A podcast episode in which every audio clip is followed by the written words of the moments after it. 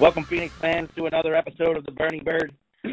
I'm Steve Leinert. I'm joined uh, by my friend Alexander Shaggy Shregus. Shaggy, thanks for joining me again, buddy. Yeah, happy to be joining you again. These are some strange times we are uh, living in, and uh, this is going to be a different Burning Bird because uh, right now America is different, and uh, we're uh, we're we're going to try to plug through this episode as best we can, and and uh, try to make sense of it all. We are joined in this episode by uh, defensive stalwart for the Phoenix for the past two years, Bryce Dunn. Bryce, thanks for joining us on the Burning Bird. Thank you guys for having me. And, and obviously, America is very different right now, and, and Philadelphia specifically is different. But um, I'm happy to hop on and, and talk about the world and, and ultimate and where everything fits together. You were uh, you were down at the protest today. Can you just talk about what your firsthand experience was like down there? Yeah, yeah, sure. So I guess I'll, I'll start at the very beginning. So Matt, Hannah, and I were actually so we've been sort of workout buddies throughout all of COVID since mid March.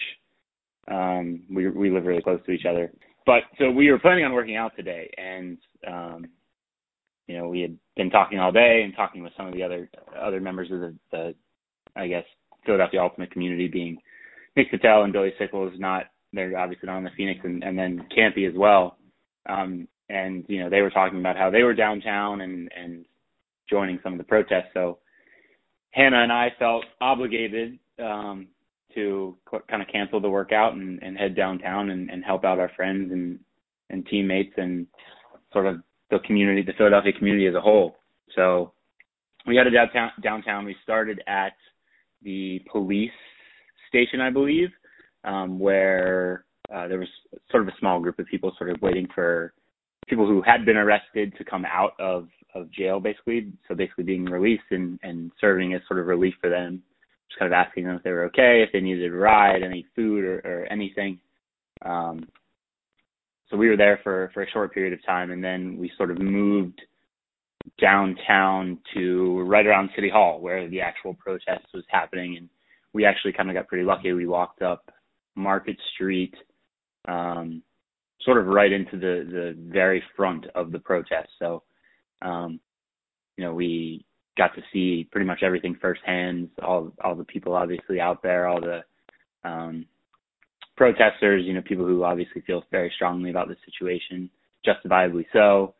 Um, and and we got to sort of experience it, experience it all firsthand. And and that personally for me was my first experience. Some of some of the other people I was with were at the protests on Monday, I believe, when in Philadelphia there was sort of like the tear gassing and um, a lot of the somewhat unprovoked violence, I guess.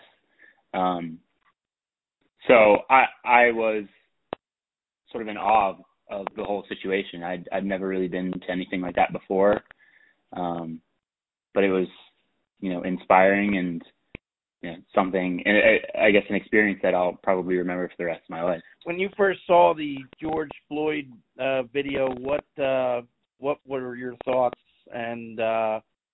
yeah, so it's hard it's hard to know, or I guess it's hard to sort of put into words exactly how I felt. You know, there's obviously so many different emotions that sort of go through your head and your heart when when you see something like that, um, especially when it's an African American like myself. Um, you know, I think first and foremost, you you feel sad just just seeing a human being, um, you know, being knelt on like that for such an extended period of time. Um, you know, it just seems so ridiculous. Um, so, so the, the, just the sadness of um, that's how his life was ended. Um, you know, sort is sort of overwhelming. And then, you know, when you start to think about sort of the bigger picture of, you know, how this you know how how George Floyd being an African American man, um, you know, in will impact or how, impactful that is of him being an African American and the cop being white and, and just sort of everything that has transpired over the last few years. You start to you start to feel fear that you know that could have been me, that could have been my brother, that could have been my teammates, you know, James Pollard, Nate Little.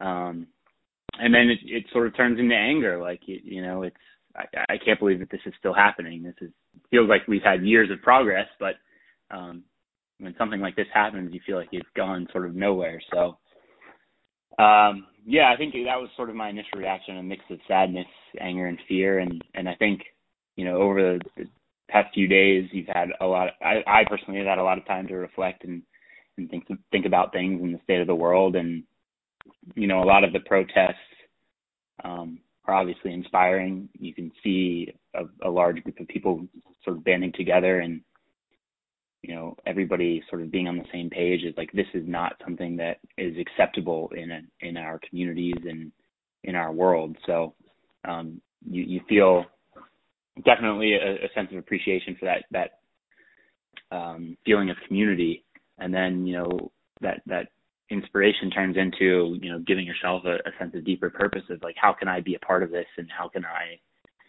move the world forward and and move my community forward um, and I think that's sort of what you know made me feel like attending today's protest was necessary. And I think that's what you know a lot of other people who are attending these pro- protests feel as well. They feel like they need to have their voices heard and be a part of change. How how can this change be sustained? Yeah, I mean that that's that's the great that's the perfect question, I guess. Um, and I'm I'm no expert on on you know, sustaining this type of impact and movement. Um, you know, making sure that Black Lives Matter doesn't go away, you know, when these protests eventually subside. But um, I think first and foremost, just every individual, you know, getting involved in some capacity, whether it's, you know, you yourself voting, um, getting people in your community to vote, helping people in your community, you know, become educated on the voting process, um, you know, working on actual solutions. So, you know, educating yourself on what parts of the system are the most unjust and working on you know, coming up with solutions with your peers and other, you know, members of your community to help, you know, actually present legislation that can ignite change. Um, and then I think also something that a lot of people overlook is organizing youth as well. And there's so many so many young people under the age of 18 who obviously can't exercise their right to vote, but um, you know are extremely intelligent people and have a really unique perspective on the world. As as someone who has grown up in these times and firsthand has seen all this stuff at a very young age, I think that you know someone that can organize them and help guide them through this world and and make sure when they when they turn 18 and they have the right to vote and, and just throughout life as a whole they're you know comfortable addressing these situations and igniting change themselves. So you talked about uh, community organizing and um, how you went to today's protests with uh, members of the Philadelphia Ultimate community. Um, mm-hmm. What did it What did it mean to you to, I guess, have that happen here in Philly, and mm-hmm. what's something that you might want to see from the Philadelphia Ultimate community uh, in general? Yeah, I mean, I think the Ultimate community in general, not even just Philadelphia, is really in tune with a lot of social issues, and um, I think the Ultimate community as a whole is really comfortable expressing their opinions about the social issue about the social issues and having a, a firm stance on it. Um, but I mean, just being there with you know my the, the Philadelphia Ultimate community, people I consider my friends. Um, you know, I was new to this city when I attended Temple. I was originally from Pittsburgh, and the, the Ultimate community opened their arms to me when I didn't know anybody else. So to have been there was is inspiring, and you know something I'll, I'll always cherish. Um, and in terms of like, I guess what I'd like to see from the Philadelphia Ultimate community, I guess it's just goes back to staying involved.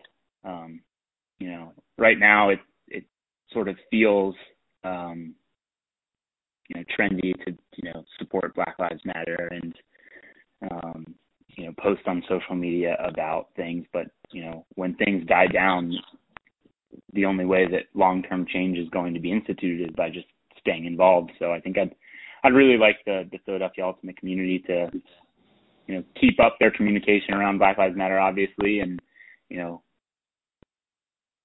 figure out ways to to keep you know PADA members involved in Black Lives Matter, whether it's through donations or um, making sure that people are organized and, and um, set up to vote. And I'm not really sure. I don't know if I have a perfect solution, but I think overall, I think just making sure that you know this movement doesn't fall by the wayside um, when the protests die down and it's not at the it's not the the hot new media coverage topic. Um, I think is all we can really ask for is just making sure that it, it stays stays top of mind for people in the future. Hey, uh, Bryce, have you been the victim of racism in your life? Um, you know, I guess I, I would say that I have. Um, you know, I think a lot of people experience different levels of racism, whether it's um, intentional, sort of blatant um, racism, or or maybe just comments that make people feel uncomfortable. Um, you know, I, I you could say that you might consider that a form of racism as well. So um, I think I've been, you know, I think I've always surrounded myself with people that aren't aren't you know blatantly racist. You know, I, I, I would never. I think I was taught at a young age to, to put yourself in circles and situations that um, are ethical and you know don't sort of have a negative, um, I guess, vibe to it. But I think just inevitably, as an African American, there's there's going to be people who don't don't feel comfortable around you and and will say or do things that obviously display racism. And you know I've had issues with people um who have dated their parents and you know things of that nature. And you know obviously you kind of have to you know be above that kind of stuff and and I I've always taken the mentality of turning the other cheek but you know that that stuff is out there and it's real and um it happens um, so I think that you know the the most important thing we can do right now is is recognize that it happens and recognize that it's wrong, and I think stand up for it. How about on the uh, on the frisbee field? Have you experienced anything on there that might be considered racist? Uh, no, not one bit actually, and that's I think that's one of the things I, I love about Ultimate. Um, you know, I think being out there and, and with the Ultimate community, like I mentioned earlier, the ultimate community is very in tune to social issues and um, yeah, I think very responsible and articulate when um, we speak out on social issues. So I think that in in playing Ultimate, I've never had any sort of feeling of, of racism or oppression or anything of, of that nature. Um, I did grow up playing a lot of baseball. I played baseball through high school, and um, I grew up in a predominantly white area. I'd say probably about 90% of my high school was white. Um, and there's just not a lot of African American baseball players. Um, so I, I do remember feeling a little bit weird playing baseball. I don't, I, I can't say someone specifically said something to me, but I did, you know, sometimes feel a little bit weird. And there's definitely stereotypes about about baseball players, and um, you know, but I've never felt anything like that on the ultimate field. Um, so I, I'm very appreciative of that for sure. How about uh, how about a Temple? Is uh, I mean Temple's a pretty diverse school, and uh, I mean mm-hmm. they're they're um, I mean I went to Temple for for a couple of years. They're they seem to be pretty good about uh, keeping things pretty equal there. Is that something that you found? Yeah, so I I really think that attending Temple was the best decision I ever made in my life. Um, like I mentioned, I came from a area that is just not very diverse. Um, and and you know, there's there's areas like that, and that doesn't make them bad areas, but that's just the fact. It's just not a, a very diverse area. Um, so Temple was a like Temple and Philadelphia in general were like extremely eye-opening situations for me in a good way. Um, you know, I just you know you sort of grow up in your little bubble wherever it may be and you're not really exposed to much outside of you know what your parents expose you to um and and growing up where i grew up that was limited there wasn't as there wasn't a massive opportunity to expose me to a lot but whenever I was out on my own at Temple and in Philadelphia, you know, it it really changed my life and just you know I think I think made me a, a much more well-rounded person. Um, made me realize that there are different people, a lot more different people in the world than I thought I, I think I ever did realize, and, and made me more adventurous and made me more accepting and more open-minded um, to a lot of different things. And I think that um, that was an experience that you know, and I think all of my temple friends, both ultimate and non-ultimate, will agree that I loved everything about that experience, and I met you know some amazing people, some that I've lost touch with, some that I haven't. Um, but I think that that was the perfect decision for for me specifically um, to attend there. Can we address like the looting and the violence a little bit? Um, there seems to be a couple schools of thought on the looting and the violence. On one hand, mm-hmm. it seems like the uh, it, without if if it was just a peaceful protest without the looting and the violence, there it, the, the the the the change wouldn't come about as quick, and the message mm-hmm. wouldn't be heard um, as as loudly as it has been. And on the other hand, there, there there's a school of thought that says the the looting and the and the and the uh, rioting is, is is only undermining the cause. Yeah, so I mean, this is this is a really tough question for sure. Um, and and personally, I really feel that I'm I'm not in a position to tell another individual how to protest.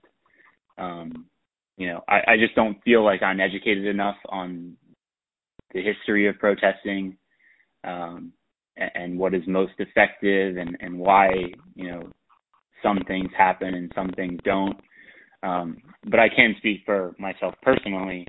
I, I I personally would prefer to only involve myself in peaceful protests. I just think that that's you know I, I don't want to feel endangered myself. Um, and I know not everybody will agree with that. Some people, like you said, feel that there's a need for violence and looting in order to have our voices heard.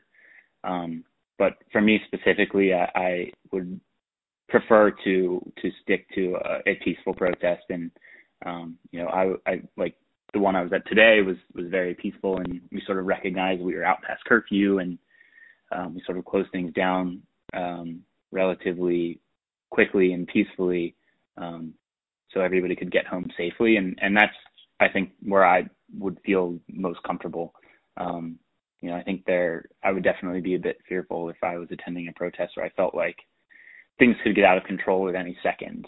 Um, so I think today was um, sort of a peaceful de- demonstration that I would feel most comfortable attending. And and you know, I think that you know, history probably has um, lessons to be learned about the, the best types of protesting. You know, Gandhi was never violent while protesting.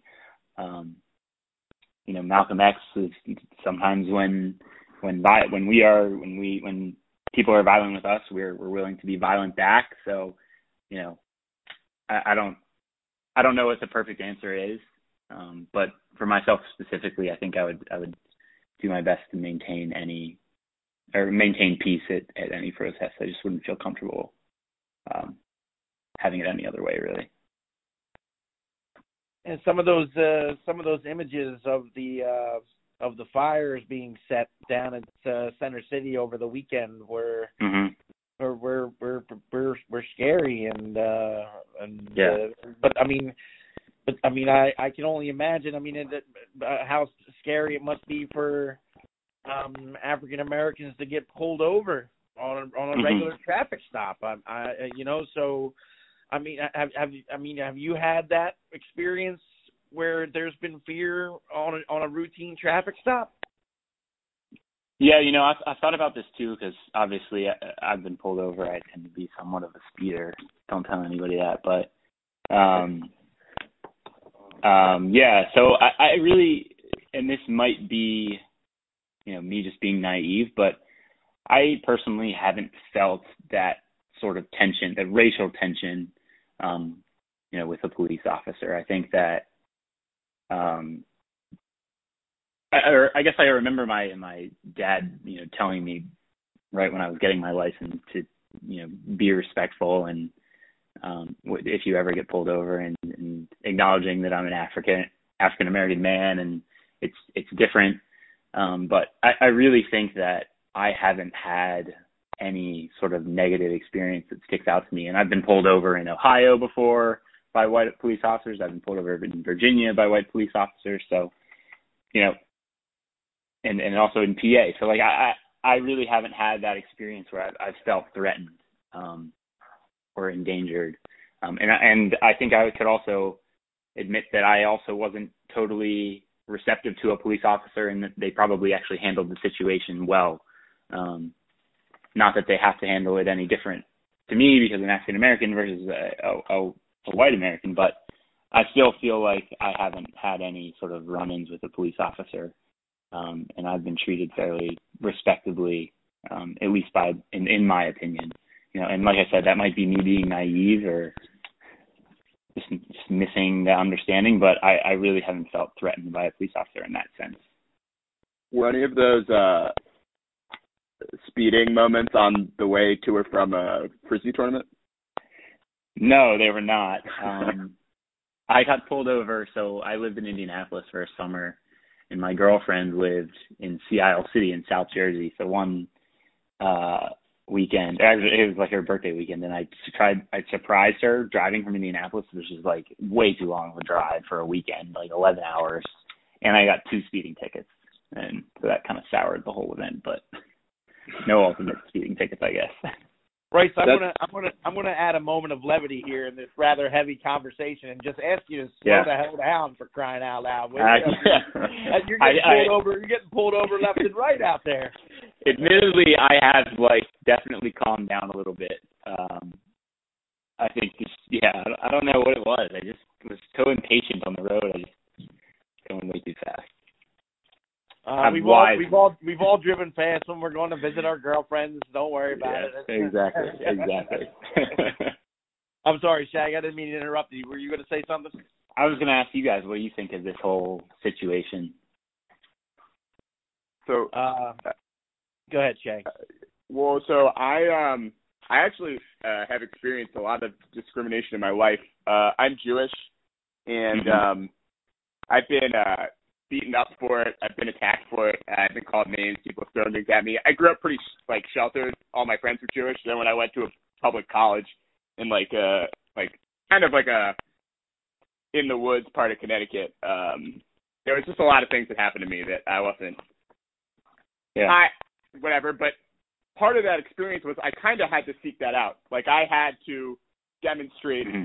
that I was Jewish. Um, and I'll never know what it feels like to have somebody look at me and think anything about me other than that I'm just like some white kid doing nothing. Uh, right. Uh, so it's really it's hard for me to like I and I know that, but it's hard for me to know it all the time. Um, yeah. So this is like I've been very upset this week, mostly because it seems really hard for a lot of people, and I just I want to um, do the best that I can to make it easy, like specifically black people. Uh, and I, I want mm-hmm. to do the best that I can to make it less hard in the country. Um, for, for, yeah.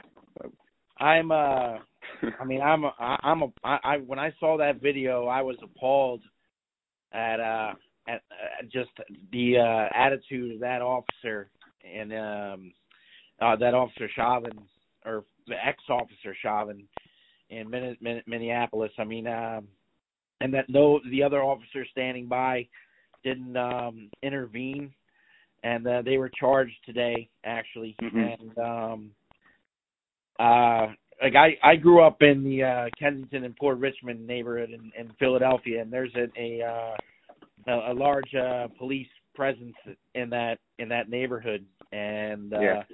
and um, we were taught to respect the police and uh you know i was my dad gave gave me the talk about the police you know yes sir no sir uh mm-hmm. you, you know hand them your paperwork make sure you keep your hands on the steering wheel so, you know when when you're reaching into your glove box you tell them you're you're reaching into your glove box type thing you know and i i i use that to this day you know and uh and it uh and i'm i'm i'm nervous when i get pulled over Um, mm-hmm. I'm, I'm not. I'm, but I'm. I'm not sure why I'm nervous.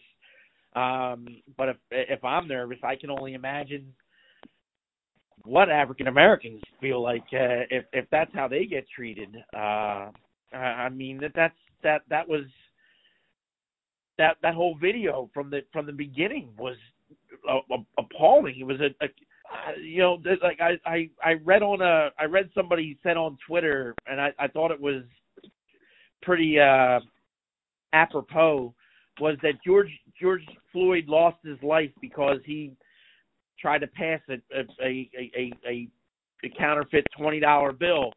And uh the here the person that was writing the tweet said that they tried to pass a, a counterfeit twenty dollar bill and they got in trouble with the police. And mm-hmm. because they because they're white it's a story that they tell at parties now as as as a joke. And and and George Floyd lost his life you know? And that's that's white privilege there and uh I you know it's I'm I'm struggling with it, Bryce. To be honest with you, I've I've been yeah. having a hard time since that video's come out, and uh, I I I think this conversation needs to happen and needs to happen. Uh, needed to happen a long time ago. Uh, if if this is the way police officers are treating African Americans on a, on a regular basis, then my word, uh, there's the, the, the, the, these protests are long overdue, and uh, I, uh, I, uh, as as a as a as a as a white person, I hope. I mean, like my my words are are hollow. They feel like anything that I say here, other than I'm sorry. Uh, you know, mm-hmm. is uh, I mean, uh, what else I mean, uh, and we'll like uh, we're trying to be better, you know, and uh, I mean it's it's it's appalling. That was that was absolutely appalling, and uh, and it was uh, and it was eye opening, and uh, yeah, uh, I mean it yeah. was uh, I mean it was and it was disgusting. It was that like watching that guy take his last breath lay, laying under that guy's knee on on a on a on the on a cement pavement that that was just disgusting and uh that should never happen to any human being ever and uh and uh that was just uh that was tough to watch and uh that's, that's something I had to talk to my son about and uh and uh I hope that uh I hope that the uh the younger generation does a better job of wiping out racism than than than my generation has done.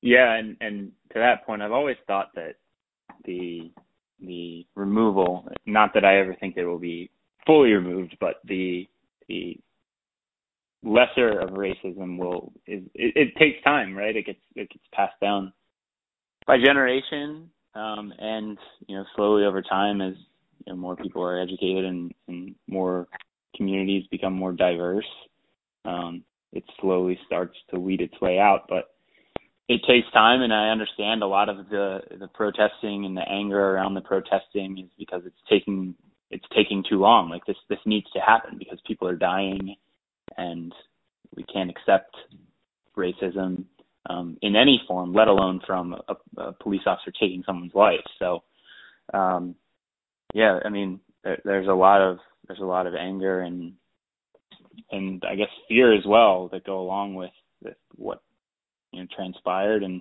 has transpired, you know, in Georgia and Louisville and and all over um, over the last few years. But it it it takes time, but I think these these demonstrations are necessary and, and definitely speed the process up. I loved President Obama's message today, or uh, I, I hate saying it, former President Obama's message, um, uh, uh, where he asked for every mayor in America to uh, look over their uh, their tactics and mm-hmm. revise them. And uh, I think that's that would be an amazing step forward. Um, Bryce, what did you think about them taking down the Frank Rizzo statue today? Was, did, did that did, did that symbolism mean anything to the African American community? Um, I, I think it definitely did. I mean, I'm not from Philadelphia, so I didn't necessarily feel, I guess, I don't want to say I didn't feel the same way about Frank Rizzo, but I I didn't experience that firsthand. Um, right. So, um, but I think the, symbolism of it is definitely um, significant. I think that that is a step in the right direction, but I think also the African community understands that that's not going to shut us up. You removing that statue isn't any real change. Um, yes, you're. I guess by doing that, you're admitting mistakes of the past, but that doesn't help us for the future. So the only way to really, you know, solve any future problems is to, you know, challenge the current mayor and, in his, like you mentioned, with what Obama had asked, and and also future mayors and getting people out to vote. That's what's going to institute the the actual change that's going to impact the future of our communities. And removing the statue is great and all, but it, it doesn't doesn't it's not going to shut the African American community and or any community up about oppression or racism or anything oh, like that. I don't. I wasn't. I wasn't going for shutting anybody up for yeah. any stretch, but I was. No, I no. Was, I was. I was going for. uh uh like uh like uh, like it's about time kind of thing uh, right yeah you, exactly you know, perhaps like it because uh you, you know uh like like the the south the south is just getting around to getting rid of the confederate flag for crying out loud in, in, yeah. in, in the recent past i mean this is uh this is I mean, as as a as a as a white person, maybe this is just gone. We just we just turned a blind eye to all this for far too long. You know, I mean, uh, and we and and uh, and it, it's just, uh, and I'm I'm I'm ashamed of of, of myself uh, for not doing more. I guess I don't I don't know. I uh, like like I like I told you, I'm having a hard time with it, and uh, yeah, and maybe uh, maybe a lot of other people are having a hard time with it, and uh, I know uh, I know uh, Matt Hanna has been uh, outspoken for the Philadelphia Phoenix as mm-hmm. uh, a, a, a, a big protester and out, a, a proponent for uh, the whole movement here, and uh, he's a like you mentioned him earlier in the podcast as a as a good buddy of yours. I mean. uh what's it like to have somebody from uh from the uh, the uh from the uh opposite race supporting you so vehemently? Yeah i mean i think that's huge. I think um you know african americans have been sort of voicing this you know black lives matter opinion for for decades but just to have the you know to have now um, more and more members of the white community recognize it and um, feel passionately enough about it to go protest multiple times in one week, put their safety in, in danger potentially. Um, you know that I think that's really impactful for the movement at you know a local and a national level. Um, to see a diverse crowd protesting um, the injustice of an African American is is I think really impactful. Um, so yeah, Han- Hanna has been great. You know, Nick Patel um, has been great. Billy Sickles and, and countless others. Campy has been great. Um, Luke Ryan was down Luke, there. Yeah, yeah. So um, it, it's been it's been great to see from um, the ultimate community thus far, and and I think that a lot of you know sort of I guess you sort of kind of alluded to it, but a lot of people in the white community, I think, feel guilt right now. Is like we must not have been, you know, doing enough these past decades to uh, for, for this to still be happening. We must not have done enough, and you know, I don't think that, you know, while while you know feeling that guilt is is understandable, it, it, you know, I don't think that dwelling on it is really going is really is really what needs to be done. I think just you know it's never too late to to get involved and and help out and you know become part of the movement.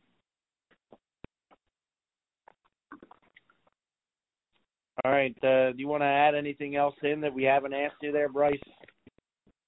Um, the only thing I wanted to add in was anything about Ultimate. You guys, I mean, obviously I understand the circumstances of the oh. world, but all right. Well, we didn't know. We an didn't ultimate know.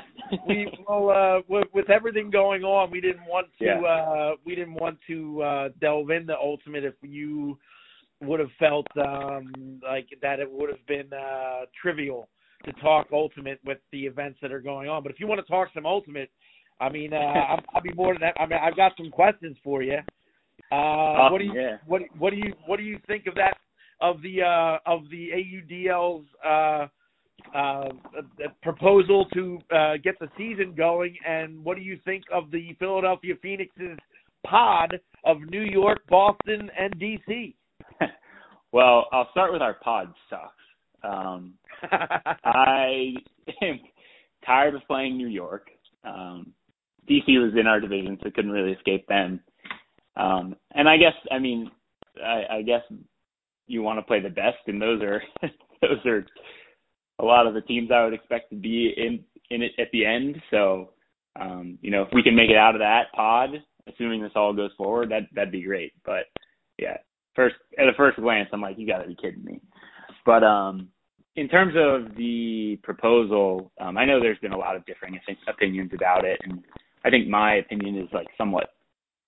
Uh, I'd admit it's somewhat selfish, but I just I just love playing Ultimate, um, and I I think you know throughout my entire life I've just loved playing sports, but but obviously Ultimate is the one I'm playing now, and I and I love it, and you, you put so much time in in the off season, and um, you just you know counting down the days to get back to, to playing, especially once we we have practices starting and the excitement's just sort of uh, bubbling, and then to have it cut short just sort of sucks. Obviously, you know the reasons for it being cut short are, are totally justifiable, but I just really want to play. Um, so if there is a way for us to ensure that we're able to play safely, I'm I'm all in. I, I just want to play, even if it's one tournament and um, it's it's relatively short and quick, and hopefully we can advance. But if not, I, I'm just excited to get back out there. There's there's been so much negativity and, and heavy um, stuff going on.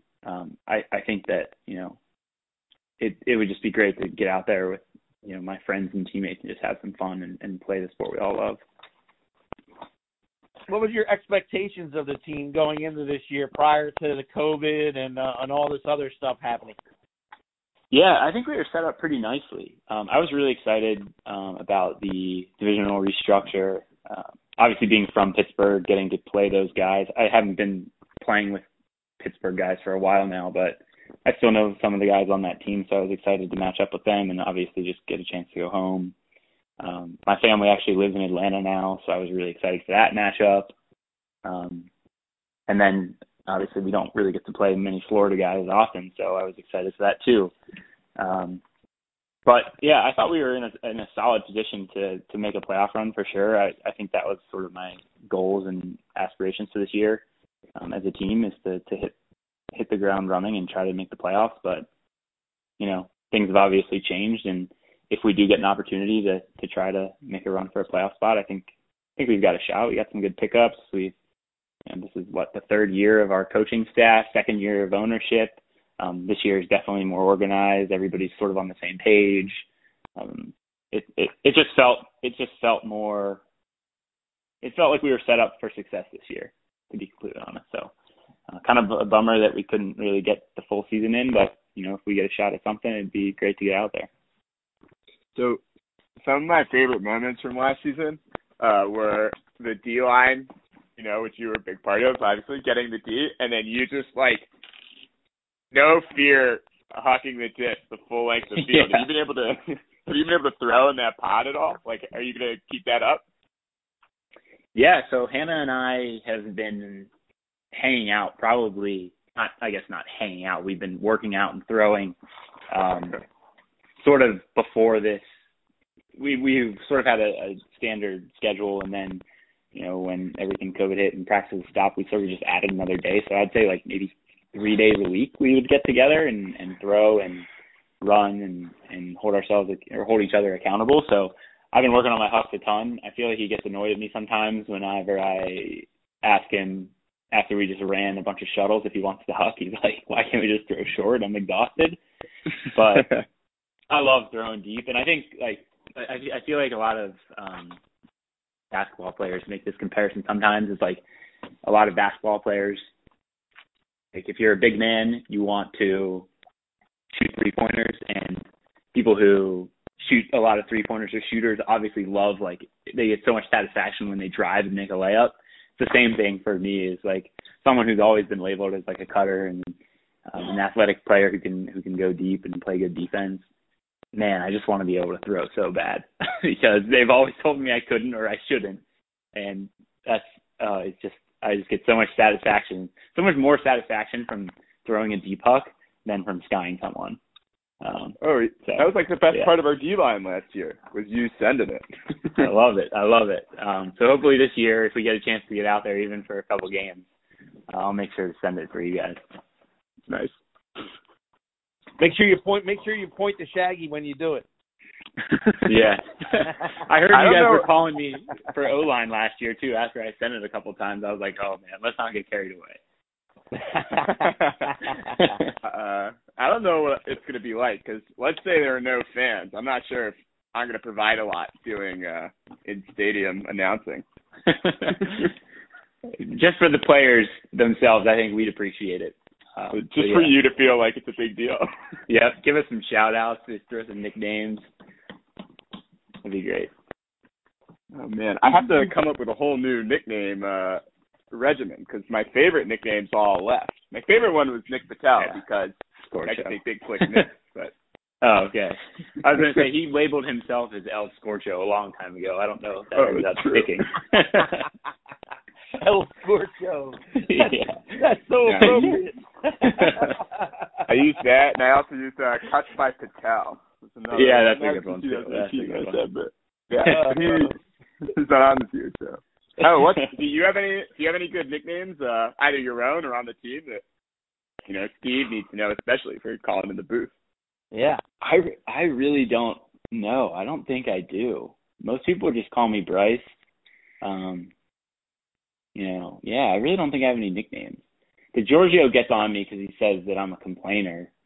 So maybe if you can get maybe if you can get like a nickname out of that, that would work. But other than that, I'll I'll see what I can I'll see what I can come up Yeah. with on the fly on the on the talk to Giorgio. Right. Giorgio will probably have a dig for me. I'll, I'll I'll see I'll see what we can come up with, man. With it, you know, with the with the, there's got to be something with the uh, complaining and the defense. Uh, your your the way you play defense and the uh, the D and the D and done right there. I mean, I can, I can work I can work with this. Give me some time. Give me some yeah. time. All right. Sounds good. I'll be ready for it.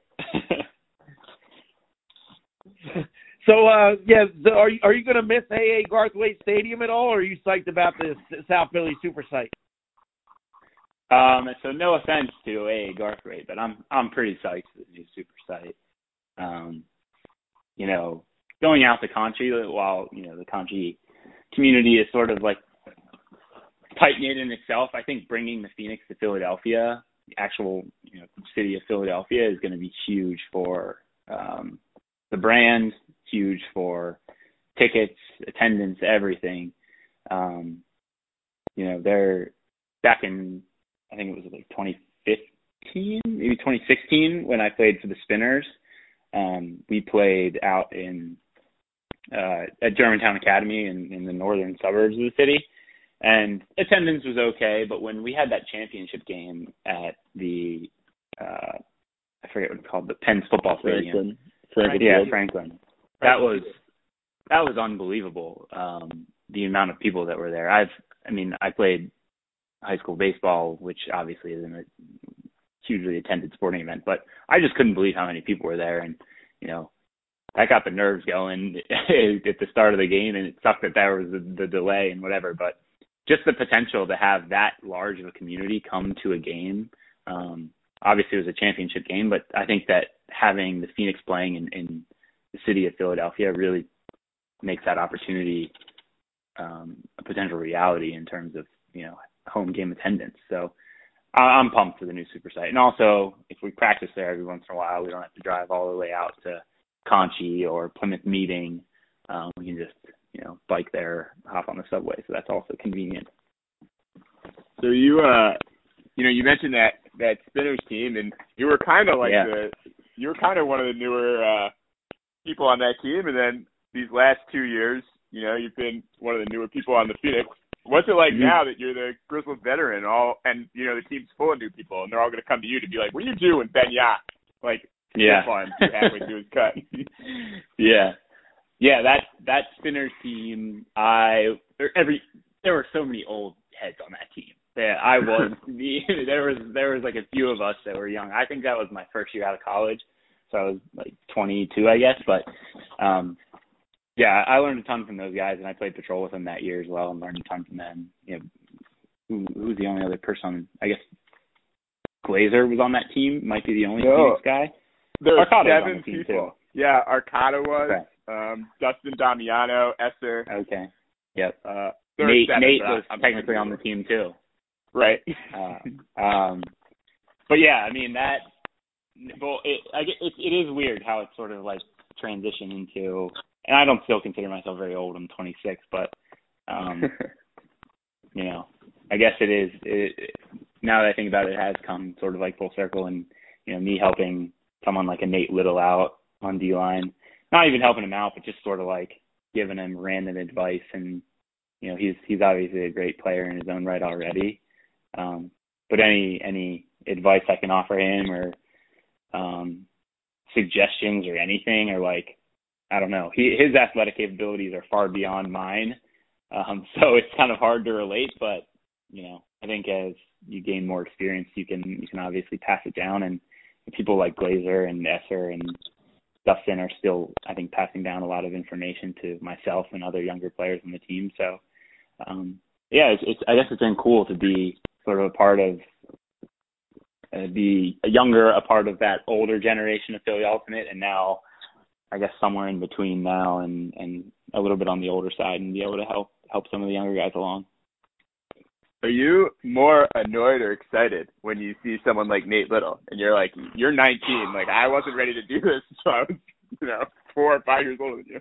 Great question. I think uh I think I think I'm annoyed. I think it's like because so he I think that whenever I was his age but he he is like an unbelievable defender, throws his body around and and just just like makes stuff happen. Um, which is which is obviously super exciting and, and I was like that a lot too, I think when I was his age and at Temple we didn't have a very like I don't know, our, our program wasn't very advanced at that time. We we had a few good players and I think a lot of the times we just ran sort of like the same seven guys out there. So I was always sort of doing that kind of stuff too. But I think what frustrates me about him is one, he's a lefty, which is annoying. And two, he is just such a better thrower than me when I was 19. And he, he might even be a better thrower than me now. But when I was 19, I could like barely throw a flick. Um, he's out there, you know, throwing full field bombs and also laying out on defense and getting crazy D's and skying people. So like I that's I think in all honesty that's what ultimate will look like in a few years, I think. Um, you know, just really athletic people who who also have a feel for the game and can throw. I think that, you know, what us older folk will folk will be able to pass down is sort of just like the patience of the game, the understanding of the game and and um decision making because once once you once you sort of bring the full package together for someone like a Nate Little, he's going to be unstoppable. Yeah, I was, I was extremely grateful that uh in college that um Ultimate's not an NCAA regulated sport because if it Yeah. was, like they were giving out scholarships, no way I get to play uh for the college team. Yeah, that's when you just you just hope that nobody else can throw and and they they just have to take you. Do you do you have anything else there, Shag? Uh, no, not really. Only that like I can't stress how much I like watching you huck it full field on defense. So, but I already told Seb that, so it doesn't matter. Well, now I know what I need to do. Well, it, it was something the Phoenix desperately needed to do on defense, especially last year. Um, when when they got the turnover, the more that the the team messed around swinging and dumping the disc, the more likely they were going to turn it over. And they they needed somebody to to kind of take a chance and put it up for a teammate, even if it was a 50-50 ball. Is that something that you felt? Yeah, I think in some sense, I think that a lot of D lines struggle with, you know, just having a lack of deep throwers and and let alone aggressive deep throwers. Um, I don't necessarily think that I was trying like actively trying to fill that void. I think that I I was lucky and some good shots were presented to me, so I took them. Um, but yeah, I mean, I know I know what you mean. A lot of D lines just get stuck in sort of like that dink and dunk, and some some offenses since they're they tend to be rel- relatively lazy will will run some sort of poachy, junky zone to try to just confuse you and get an easy turn. Um, and I think that's definitely been one of our weaknesses um, on offense. And it was sort of the same thing with patrol last season as well. Um, uh, we Phoenix and patrol we generate so many turnovers. We just we just have so many athletic defenders that are capable of you know playing really strong man to man and help defense. But uh, on offense, we're we're still a little bit scattered. So that that is the biggest challenge for me this year. I think I've found myself in more of a initiator role, um, trying to get the offense started. I think myself, Mark Sands, and Nard tend to do that a lot. Um, we'll find ourselves back in as handlers, and then we'll go upfield and try to keep the flow going and, and really pushing the pace. Um, and that's that was the focus going into this year is really trying to be up tempo and active um, on offense as a D line. So, you know, I would say that if the season was regular, it was was happening um, as scheduled, that that would have been what you guys had seen. But who knows what's going to happen uh, if we get out there to play? We won't, probably won't have much practice time, so we're going to be probably learning on the fly a little bit. Well, my guess is it'll be more pods. Like maybe Mhm. the pods will get bigger, but that there there may only be like one or two full Yeah. team practices. Uh, in which case, you know, you'll have lots of chemistry with your pod. That'll be sweet. Yep. yeah. Well, and I gotta, I gotta, I gotta tell you, Bryce, man, as a as a, a former coach, when I saw that defensive line get a turnover and they started messing around with that disc a little too much instead of jacking it up there, I was looking to call that timeout so fast, man. I had that thing holstered. I'm telling Yeah. you, I was, I was ready to pull that thing out so fast, it was unbelievable, man. So. If you want to, if you want to get some, if you want to get your your name in that stat book, you better start putting it up. I'm just letting you know. That's that's very true. The, the the stat book is is definitely something that I wouldn't say that I focus on, but after the game to check your stats, see what happens, and Yeah, right. uh, you got to you got to keep up with how you're doing and how you compare to others. oh, no question, no question about it. No question about it. Hopefully All right. this year it'll it'll turn around a little bit if we can get out there and play. We'll yeah, that that was, man, that, you, boy, uh, any anything to return to some kind of sense of normalcy after all of this would be very welcomed indeed. No question about it. Yeah, for sure. I don't know what normal would look like. Do you think that like we'll ever go back to having people not wear masks in grocery stores? I mean, obviously not everyone will, but now it just seems like like silly to do anything Yeah. else at this point. Ah, Yeah. man, I don't. I mean, I mean, what? What? I mean, will will people ever be able to go to stadiums ever again and sit down and watch games?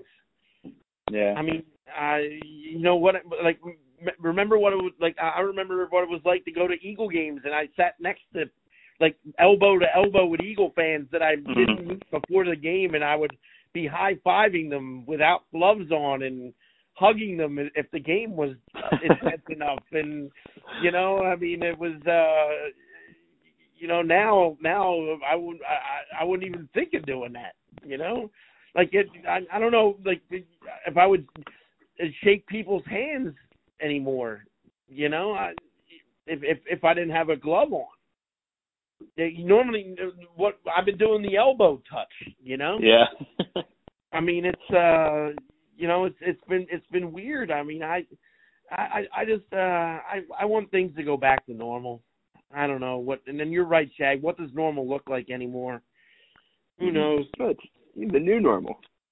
That's the new normal. But so we all got to have like a uh, so for for for our birthdays we have to ask for new masks and uh and uh, Designer for, masks. yeah, right. For, for Chris, Christmas, we got to ask for a, a form-fitting mask and uh some a box of rubber gloves from Santa. You know, That's the new normal. Hey, That's that's the new that's normal. a that doesn't sound like a very expensive Christmas list to me. So that's what my kids want someday. That's that's all good for me. little do Well- doable. Everyone Well- start wearing friction gloves to play Ultimate. Yeah, really. God. Uh, I went through a phase. Nice plug, Shag. Nice plug. Me too. You know, what, you know why I stopped wearing gloves for Ultimate? I lost Why? It was nothing fancy. I just I lost them. I lost them. there. I lost them and I didn't want to buy a new pair. That was it. That was the only reason. Well, We're gonna have to have the Jeff and Christina get you one. Or get you a pair of Well- clubs. So when the MLU shut down, I got like all this swag from them because I was working for them at the time, and the office just like unloaded that day. Uh, and then I only took one pair of gloves, which now in hindsight seems silly. Thank you guys for having me and uh well, wait a second. Wait a second. We're not done yet. oh never mind. All right. I gotta. I, I gotta. I gotta lead us out. Okay. Well, he could say th- Bryce could say thank you. Then that would that would hit the part Oh, where he's you gonna- thank him and he thanks you. Well, he's gonna say thank you after I say uh, goodbye to him, right? I mean, isn't that normal etiquette? I guess Yeah, but- hey, there's a new normal, right? There's a new normal. All right, you know what? You know what, Bryce? Thank away, Bryce. Thank away. Thank you guys for having me and keeping us entertained during this these crazy times and appreciate having the content always out and something to listen to. So hopefully we can get out there and actually get some games in so you guys have some real ultimate to talk about, but this is fun. Hey, thanks for coming on with us, uh, Bryce. I mean, uh, we we we uh, talked about some pretty heavy stuff, and uh, it was nice that we were able to talk a little ultimate to add some uh, uh, levity to uh, an otherwise very difficult time. And uh, I, I, I we we both really appreciate you coming on, and uh, we we thank you very much for for everything. And uh, you're you you've been great. Thank you. Of course. Thank you guys again. It's been great. All right. Well, for Bryce Dunn, for Alexander Shaggy Shregus, I'm Steve Leinert. We'll be right back.